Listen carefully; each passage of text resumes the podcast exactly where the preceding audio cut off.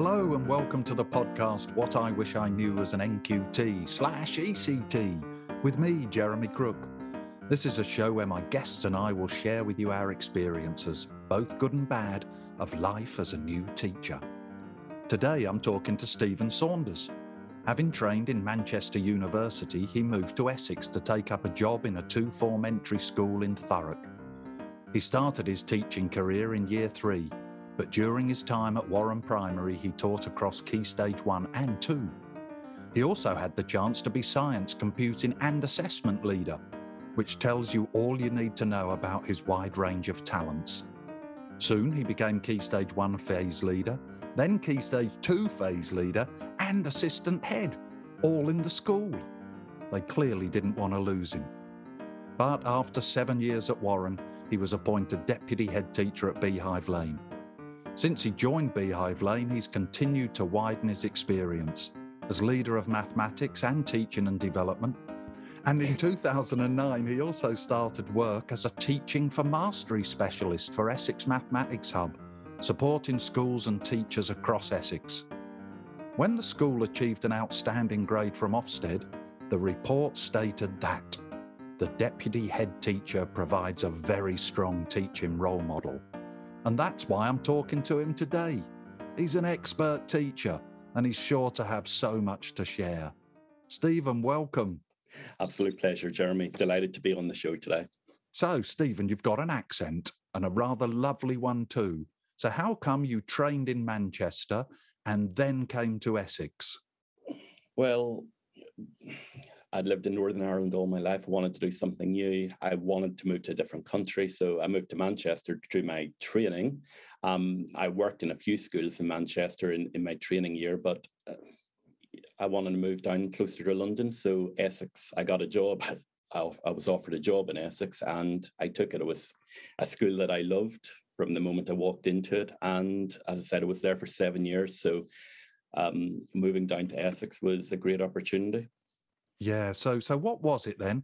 What is it about? This is such an important point, I think, for trainee teachers. I often say to them, be careful about the first job you accept because the first few years of teaching are really hard work. And it's really important that you start off on a good footing, really, in a great school. So, what was it about Warren that made you think, wow, what a school? It was the head teacher without a doubt, um, from the moment I walked into school, how the head teacher spoke about her vision for what she wanted to achieve.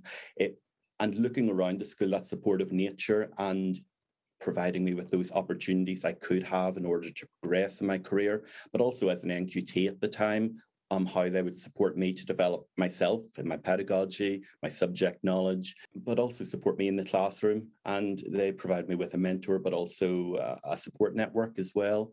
Um, so overall, it was absolutely fantastic schools to start my career. Yeah, it sounds. What what Warren Primary? Let's say again, Warren Primary School in Thurrock. Have you written a book yet on how to support NQTs slash ECTs because it sounds like you got it absolutely right. Because that's so important, isn't it? The formative years of your teaching career. It's a tough old job, isn't it? And and I, I know you're a big Twitter fan, and I'm a bit of a Twitter fan, and uh, and I read so many tales really of, of teachers who are finding it so tough and maybe not getting the support they need. It's such an essential time, isn't it? It is, and uh, you know, I think the something that helped me was it wasn't just me as an NQT. There were three of us at the time, mm. and we had that support network between ourselves where we could discuss our current um, objectives. We had expert teachers in the building. I, I, think it's better starting. For me, it was better starting in a two-form entry school. Yeah, because you had that expertise, but you also had a partner teacher. Mm. And with that partner teacher, you can look at that expert um, that expertise and learn from it. Because thinking back as an NQT, I certainly was not a very good NQT, I would imagine. Um, reflecting you, I, very, I knew very little. I didn't have the right subject knowledge. I didn't have the pedagogy, and I had to learn from others very quickly. And the first lesson I taught, I'm, I'm pretty sure not one child really understood me. One because of my accent, um, uh, there were some strange looks towards my direction, and my preparation for lessons was not consistent enough. I'd I felt I'd done very well in my training year. I'd always achieved the top level in Manchester University, and suddenly I was thrown in this in a in a way an overwhelming situation where mm. I thought, mm. well, I've got this class now um, to teach, and I found that hard to start with. And you do need that support network in place in order to um, to enable you to thrive, really. And one of my first memories is, well, I guess being an inexperienced teacher, anything anyone told me and anything leadership told me, I just believed straight away because yeah. that's what the school says. And it wasn't until I became a little bit more experienced. I think David Didau um, wrote a book. It, it was called uh, "What If Everything You Knew About Education Was Wrong," and this really challenged what we all believe is good and outstanding practice. Yeah, it challenged the status quo in teaching, and and I suppose from looking at that or reading that book and thinking a bit more as being experienced, I suppose that made me reflect on what will this strategy, technique, this initiative, what will the impact be on the pupils? And that has to come first.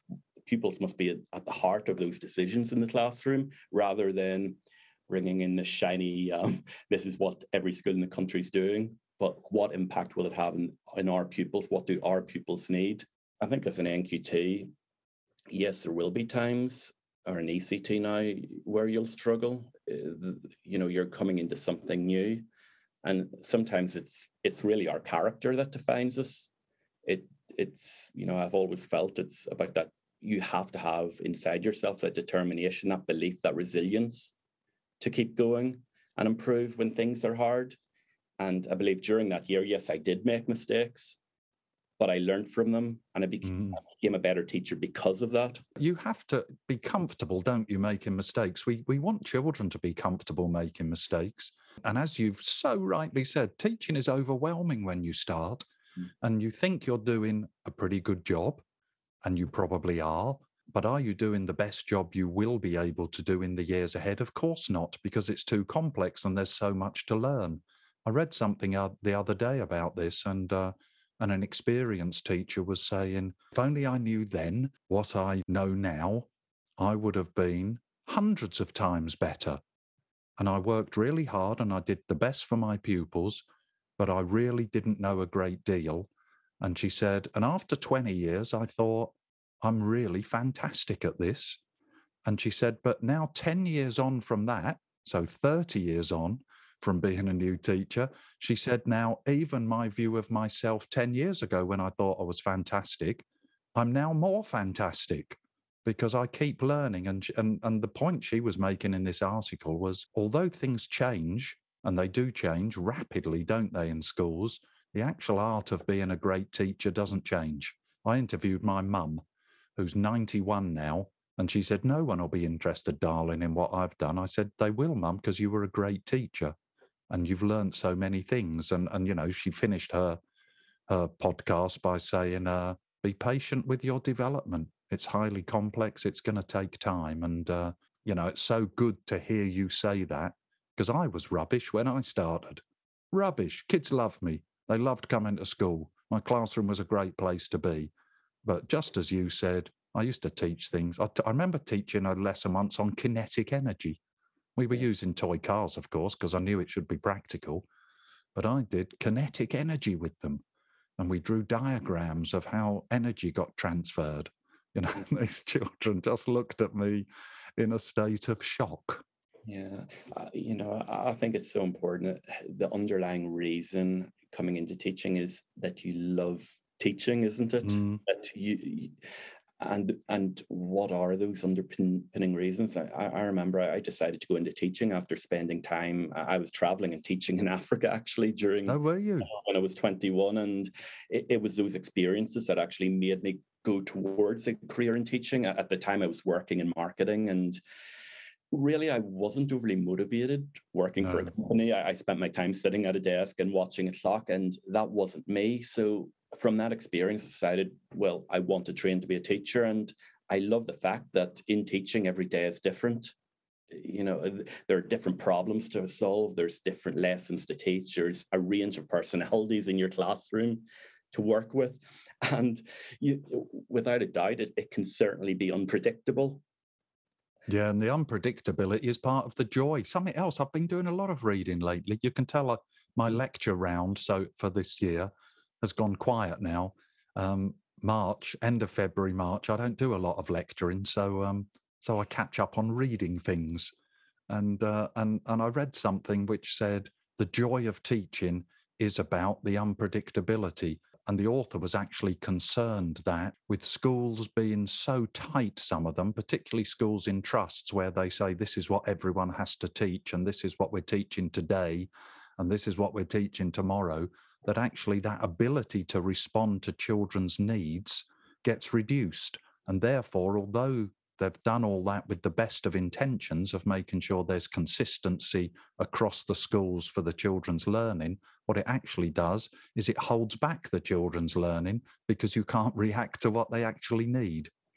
Yeah, and I also believe you can't develop as a teacher that way. You know, if I think about what I love about teaching, it, it's it's that bringing the learning alive to the children. That's key. something it's it's a chance to innovate. It's a chance to be creative, develop Mm. curiosity with those artifacts or objects in history. It's using drama, Mm, getting children to debate and discuss ideas. You know, sometimes they would never get the chance to do that. Um, No, and they don't, do they? And, and education is so much more, isn't it, than imparting knowledge that is in the national curriculum or anywhere else. It's so much more than that. It's so much about developing critical thinkers, Mm. children who can go out and engage with the world, but not be sucked into all this false news and false information they're bombarded with now, and particularly through social media, to be able to make judgments based on evidence and reason and being logical about things rather than just saying, oh, that must be true. Just what you said, really. Oh, that must be true because the senior management have told me. Yeah, and I loved your point in terms of when you said, well, actually, you may not have been a great NQT, but what children um, got was that enjoyment in learning. Mm, That's crucial, isn't it? You, you know, sometimes I hear of one-off days as enjoyable learning days, but mm. all learning should be enjoyable. Children Yeah. Pleasure out of learning and that feeling of success out of learning in every day in school, in my opinion. Yeah, no, totally agree. And different things are going to be different types of enjoyable for different children, aren't they? Because we're dealing with unique people. But definitely in every day, there should be something, whoa, every child should be going, God, I did that today. Wow. Oh, I did that. And, and without a teacher who says, Cool, you did that today. Wow.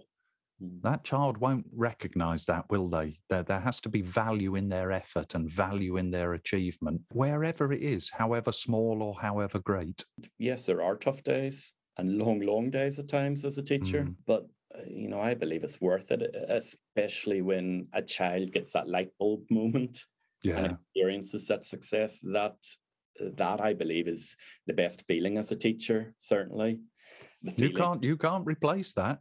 If Mm. you know, you know, performers, actors and whatever, the buzz of the crowd Mm, and and all this, the adulation, the adoration, I don't know, whatever it is when you're a pop star or a but but the cheering and the clapping well Mm. that's the teaching equivalent isn't it the Yeah. child goes oh and you think there's a value to what i'm doing yeah, I've, I've just achieved something amazing here by helping this child yeah, it's certainly that feeling that you've made a difference, isn't it? Mm, that you've helped a child become more confident about themselves and and challenged them to su- succeed when they possibly never thought they could in some some areas. yeah Like well, that- that's often the case isn't it and that's the power we have as teachers great teachers enable children to feel they can achieve even if they've failed many many times before and that's the transformation you can affect on children isn't it certainly yes. So go on and tell us something about your early years at warren.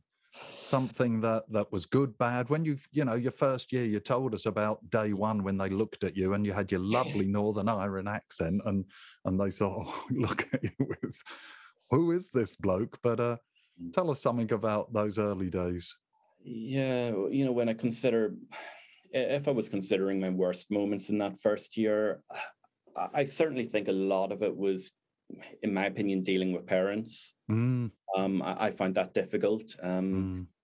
and didn't didn't handle it in the best ways. I admit uh, sometimes with parents, I find it's important to listen carefully. Yeah. And let them f- speak fully and say what they need to say before any react you know before reacting and that's so important and at times in my first year i definitely reacted far too quickly maybe became defensive and and it was again something i had to learn from and i, I learned very quickly and the way i learned from that is watching other teachers how mm. they dealt with parents having that support from the head teacher and just sitting in and see how she dealt with parents and issues and so on and mm. sometimes if a parent is over emotional and intense just take time before dealing with it. You Absolutely, and and like you say, you've got to listen to them, yeah. and uh, and as long as they're being reasonably well behaved, because when they, it's a big deal for parents sometimes, isn't it, to come and talk to teachers because they remember their own sort of power differential. The teacher had all the power, and I didn't have any as the pupil and then they come in as the parent don't they? And, and they think i've got a really important point i want to make here and they have to wind themselves up to get in to speak to you. Mm. and i used to say to mine just what you said. Don't be defensive. I'm going to listen to them and then i'll actually hear what the problem really is mm. rather than my perception of what the problem is because i haven't let them finish and i had that once with a, a parent came in and ranted at me for 10 minutes plus and at the end, I said, I can see you're very upset. I'm just not sure what it's got to do with me. And she said, Yeah, I'm really sorry, Mr. Crook. I just didn't know where else to come. And I said, Well, that's fine. Next time, say, Mr. Crook, I'd really like a cup of tea because I'm really upset and I'm not sure why. And then I said, uh, I won't feel so bad for the 10 minutes when you're ranting, trying to work out what it is to do with me. yeah. And, and sometimes the teacher is the first person that parent will see in the morning. Mm. And sometimes it is nothing to do with the, the teacher, yeah. but because you're the first person, sometimes it's taken out. And, uh, and the key is just to remove the emotion from that difficult conversation. Yeah, and as you say, sometimes just let that emotion out. I remember a parent once shouted at me. I said, Look, I can see you're upset. I'm not happy with you shouting at me because at the moment I'm not sure what it's got to do with me, but I'm going to let you shout if you want to shout, and I'm going to get on with my work. Is that okay? So, and then once you've finished shouting, we'll have a chat. So I turned round and I mm. did some work on my computer, and uh, and he carried on shouting for about two minutes. And then I turned around when he stopped and I said, Do you want to talk now? He said, Yes. He was still quite cross, but he'd stopped shouting, which was all I wanted. And uh, and that worked very well. And then parents get to hear of that, don't they? Yeah. I went in and shouted, and he wouldn't even look at me. He turned round, he carried on doing something else. That's right, because that's how it's going to be if you're going to come in and shout. Yeah, you know, I've always, you know, I find as I got more experienced, actually trying to strengthen those relationships with parents mm. is really important. You know, don't be afraid to go out in the morning and and talk to the parents and build that relationship, and not always going on a critical angle. Actually. Mm find the thing that the children are doing well and make sure Absolutely. you positive to the parents as well because if they're just hearing from the teacher when things are going badly you know it's not the best situation. So always make sure you say about the positives as well. Yeah. Really and just being neutral i think is powerful isn't it? When i was ahead i used to do this endlessly. Go and find the most difficult parent in the school and go and talk to them mm. not about anything. Just say morning how are you? Oh looks like it might rain today doesn't it? Oh dear Hopefully, the children will get out at playtime. So it was absolutely nothing to do with their child. And I used to do that as a class teacher as well go and talk to the most difficult parent, mm. because then you had some sort of familiarity when the next difficult moment came along, which you knew there was going to be because with the difficult parents, they almost engineer a reason for coming in. It's almost a need they have, isn't it? Mm. For their emotional support to come and dump it on you. Yeah, when I consider, you know, the best moments I had in in the first year, uh, it, it was, you know, I would say it was probably a lesson I had to d- deliver as part of a staff meeting initiative. Um, we were taking part in coaching at the time to support our own development of practice, and you know, I was paired with a head teacher. The plan and deliver was actually a science lesson and it was on materials and we we were taking risks in our practice and and it was all about how we could link it to our topic which was the romans at the time. Yeah. And but because we were um it almost opened up all avenues where we could take this lesson. It allowed me to take risks as a, and know that if i get this completely wrong so what what have, the key is what have i learned from it mm. and she was a fantastic head teacher, absolutely superb. And um, I feel still at that moment in, in my pr- practices in NQT, it, it was that dedicating time, that asking the right questions to develop uh, my thinking and allowing me to take the risks. You know, she yeah. helped really What, what was her name? You it must was, publicize her. She sounds like a fantastic. Linda was um, Linda Pritchard was Linda Pritchard. Linda, you've you've done a great job with Stephen because wow, he's talented and and clearly a lot of that was down to you. So on behalf of the children who've ever had the joy to be taught by Stephen, thank you very much. Let's have a quick chat then about some of the things that you think for new teachers. You've already given us one great thing, which mm. is contact with your parents, build that relationship, which obviously is so important. What mm-hmm. else have you got? Because you're an expert practitioner in terms of teachers um, creating that good learning, I would say to start off, get the right environment for learning. That that's so critical.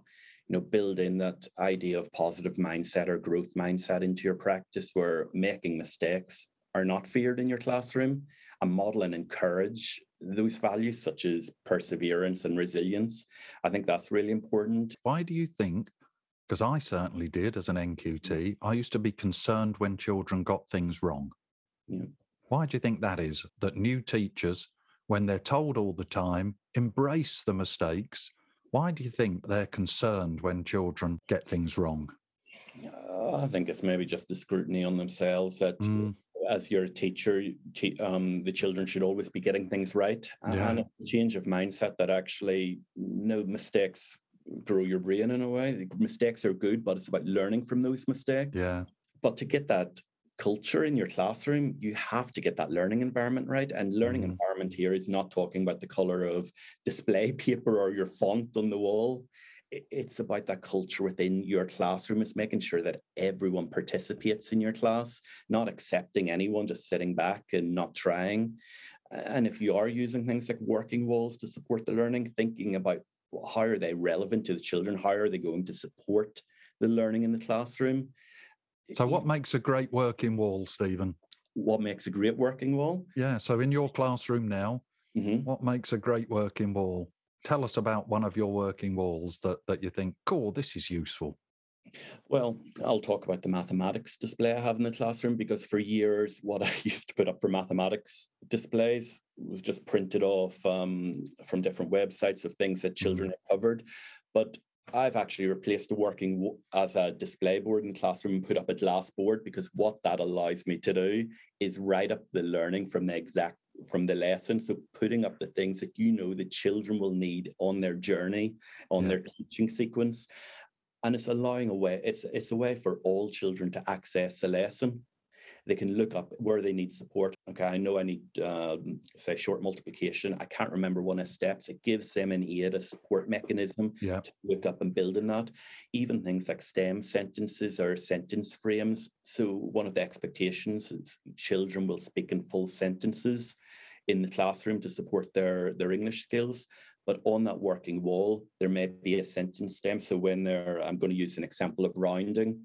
Um, I want children to not just give me an answer when they round. They will say, when I'm rounding 2,430 to the nearest thousand, I know the previous multiple of thousand is 2,000. The next multiple of thousand is 3,000. I know my middle value is 2,500. So 2,340 will round to two um, to 2,000.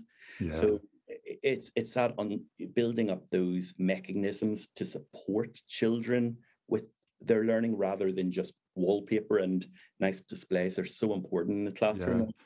And things like vocabulary in, in English, keep it up, you know, keep up throughout the whole year. 100%. That's a real bugbear of mine. You can't, you know, right from early years, you want to bombard them with vocabulary, don't you? But but relevant to the work they're doing. So there's always an application to the words that are being introduced. But, yeah. but endlessly, endlessly, endlessly, you can't do too much of it. Yeah, most of all, develop that environment that develops confidence. Make sure that the children experience success because that will breed confidence in them. Mm. So get that right learning environment from the very start in the classroom. That would be the first thing I would say.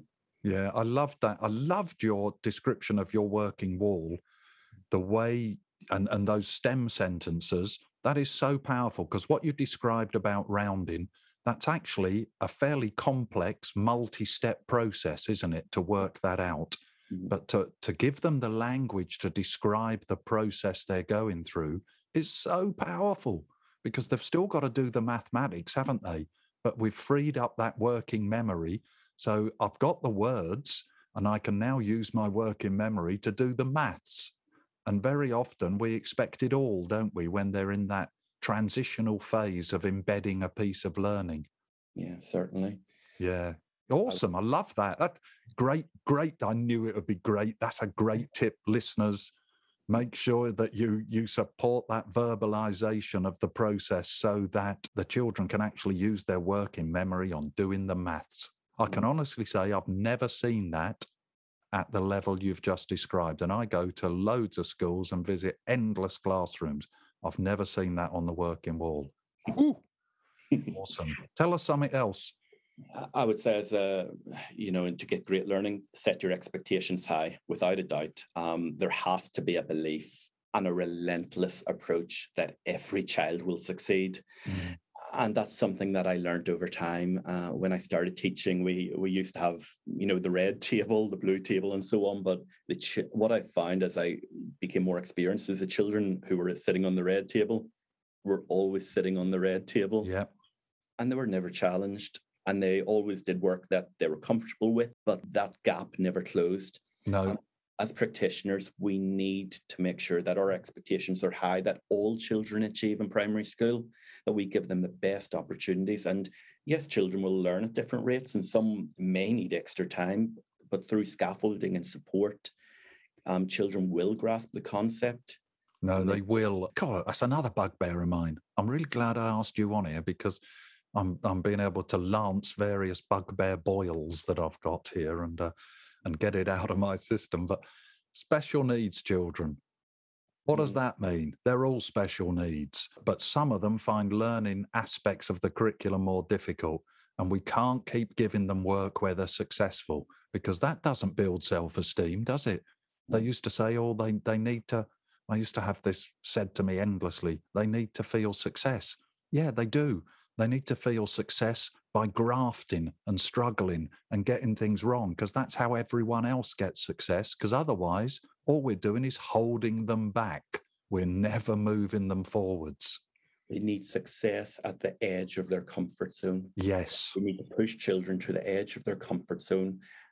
And when they have put in the effort, when they've actually had a lesson, we'll go, oh, that was hard but look what I've achieved. And mm. they're proud of it. That's when you know these children are meeting the expectations and remove the labeling of children. You know, yeah. don't make excuses for children uh, can do some remarkable things. Definitely. And especially at Beehive Lane, that's something that I've really learned that children reaching the expected standards, it, a lot of that's down to what I said in the first point getting the right environment for learning. Yeah making sure everyone participates and no one sits back. Everyone has to go and removing that, you know, making mistakes. It's fine if you make a mistake, but learn from it and listen well, listen well to others in the class. Yeah, that's that's so, so, so important because without that, children will never get near their potential, will they? Never. I, I, remember once we did a lot of work when I was ahead in my last school with the teaching assistants who were wonderful. But uh, I used to say, you do too much for the children. If you're doing the thinking, they're not. Your only thought is, how do I get the child to think? That's the only thought you need. You don't need any other thoughts. Ship everything else out. And I was nipping around the classrooms. I used to spend loads of time just roaming around, you know. And there was a teaching assistant, and a boy was measuring the length of something with his ruler and didn't know how to do it. And she said, Look, and he had to draw a line the, the right length of the object he'd measured. And she said, Look. And she got the ruler, put it on his book, drew the line. And I said, Oh, David, that's a very good line you've drawn there. And he said, I haven't drawn it. Miss has drawn it. and I said, I said, Oh, yes, she has. I said, Are you going to draw it now then? He said, Well, yeah, I suppose I could, but she's already drawn it. And I said to the TA, I said, uh, Remember, your thinking is how to get them thinking.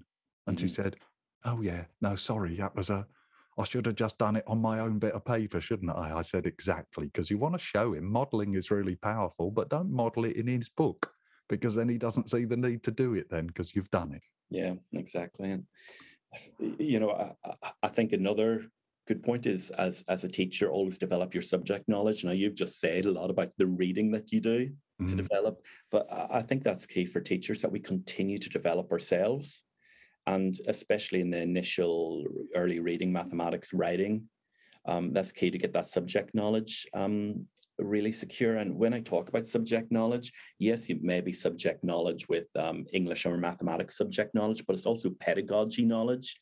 Yes and I think more importantly, it's the knowledge of your class. When I talk about subject knowledge, it's knowing your class inside out, how they learn, what makes them really curious with their learning, mm. and making sure you develop across the, the year. You know, in, improved subject knowledge will allow you to understand, for example, where the misconceptions may arise mm. in learning and what do you do about them in order to correct those misconceptions yeah, and, and that's a tough thing, isn't it, when you're a new teacher? Because often you've tried to prepare and think about what they might misunderstand. Mm. But unfortunately, folks, this is the bad news. You're going to meet loads of things that you didn't think about. And through my first year, probably my first couple of years, I used to finish lessons and think, if only I'd done that, if only I'd done that. But that's storing up, isn't it? Good practice for the future. Because if you don't have that little bit of reflection to say, that's what I could have done. And I think that would have made a difference. And then next time, of course, you do it, then it's easy, isn't it? And and I see this not with many people these days, but the children get the blame for not being able to do the work mm. instead mm. of the teacher thinking, if only I'd intervened in that way, that would have moved the child forward because I'd pitched the work at the right level.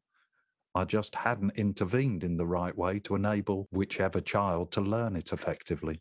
Mm-hmm yes, being very clear of that teaching sequence and and those steps that children will need in mm. order to understand the concept. Yeah, definitely. Stephen, we're running out of time as ever. I did a podcast the other day with someone and they said, Where does the time go? And I said, I know, but when you're passionate about education and fascinated by it, you could sit all day and talk, couldn't you? So, have you got a, one or two more things that you think are absolutely essential that you want to share with us? Well, I'll tell you about one or two things that I wish I knew as an, a newly qualified mm, teacher. Great. I think that, you know, one of the things my first head teacher, a piece of advice she gave me was always keep a notebook as as an NQT. Write down the things that went well, the things that didn't go so well, and then learn from it. Mm. And I, I think reflection and being aware of your strengths and areas of development is is really important in those first few years to develop your own practice. And I think the best way to develop yourself is also going and watching others. All yeah. teachers, you know, will you know, all of us will of course develop that preferred learning and teaching style and and our own viewpoints but shape your thinking in those first years by watching highly skilled professionals mm. and keep a track of what you do well what's not going well and keep reflecting that's key and i think secondly the thing that i you know i wish i knew is uh, a newly qualified i only found out my second year as a young teacher i definitely struggled to get everything done and prioritize. Yeah. That was something I found really difficult. And in my second year of teaching, I attended a course, and and the advice was to eat the frog. I don't know if you've heard this before. I haven't. Tell me about it. But it says if it's your job to eat a frog, it's best to do it first thing in the morning. And if it's your job to eat two frogs, it's best to eat the biggest one first. And the idea behind this is all to do with productivity. Yeah. So identify the hardest, most important, or a task that is worrying you. And I think as an NQT, for me, it was always tasks that maybe involve parents, possibly that are mm. um, that were really worrying me or taking up my thoughts and it prevented me from teaching good lessons at times so deal with them first things in the morning. Go and find that parent first thing in the morning and get it off your mind. Identify that one task, do it first, and do it first thing in the morning. Don't put it off. That's the key thing. Don't put it off. And from experience, it definitely takes that weight off the shoulders and allows um, more to be achieved in the day, really. Yeah, definitely. Because you have enough anxiety, don't you, as a young teacher? Am I doing the best I can? What about Dave? What about Sarah? What about Yvonne? What's happening to them? Am I really helping them? Oh, crikey. And I said I'd give this to the head teacher, and I haven't done that yet. And, and oh, and I said I'd go and chat to that, and I've got to do this art lesson, and I haven't got everything ready yet. And, and I think my brain's going to explode. Yeah. But take away the big anxiety, the main one. And, and as you say, for me, parents, I, I went out with my old staff Mm. recently and they said, Come back, will you? We love working with you, which was lovely, of course. But uh, they were just saying that to be kind, of course. But um, I said, I'll come back on two conditions. One is I don't have to deal with parents. Two is I don't have to deal with Ofsted. Not that not that Ofsted ever really bothered me in the sense that I could never be bothered about chasing, you know, the Ofsted dream, whatever that is, because Mm. often I never even read the framework and they turned up. But I knew my school was good. Standards were high. Children loved school. Behavior was great. I had Mm. great staff who worked incredibly hard and, and did all the right things.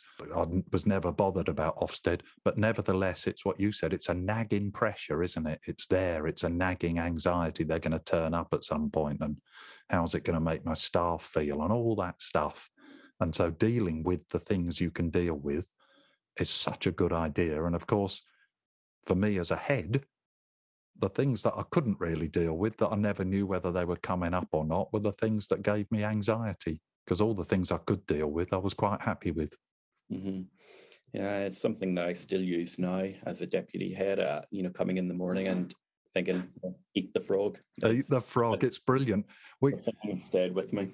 normally I finish the podcast with a with a quote or two from something that you've said or whatever. And I haven't got a frog quote. Kermit's come into my head, but I don't know any great Kermit quotes. So I can't offer that. But Possibly we could ask Boris Johnson in that uh, for a Kermit quote. uh, definitely, he's the man. He didn't know much, but he does know about frogs, I'm sure. Well, Stephen, it's been so good to talk to you. We've had a phase, haven't we, in society about sort of doubting experts. But I've said before, I love them. And why do I love them? And you've emphasized this so much today because experts are always learning and finding out new things. And when they share those things with me, I become wiser, don't I? Crikey, why, why wouldn't you love an expert? There's a chap called Clement Stone, and this was a quote I'd heard years ago. Try, try, try, and keep on trying is the rule that must be followed to become an expert at anything.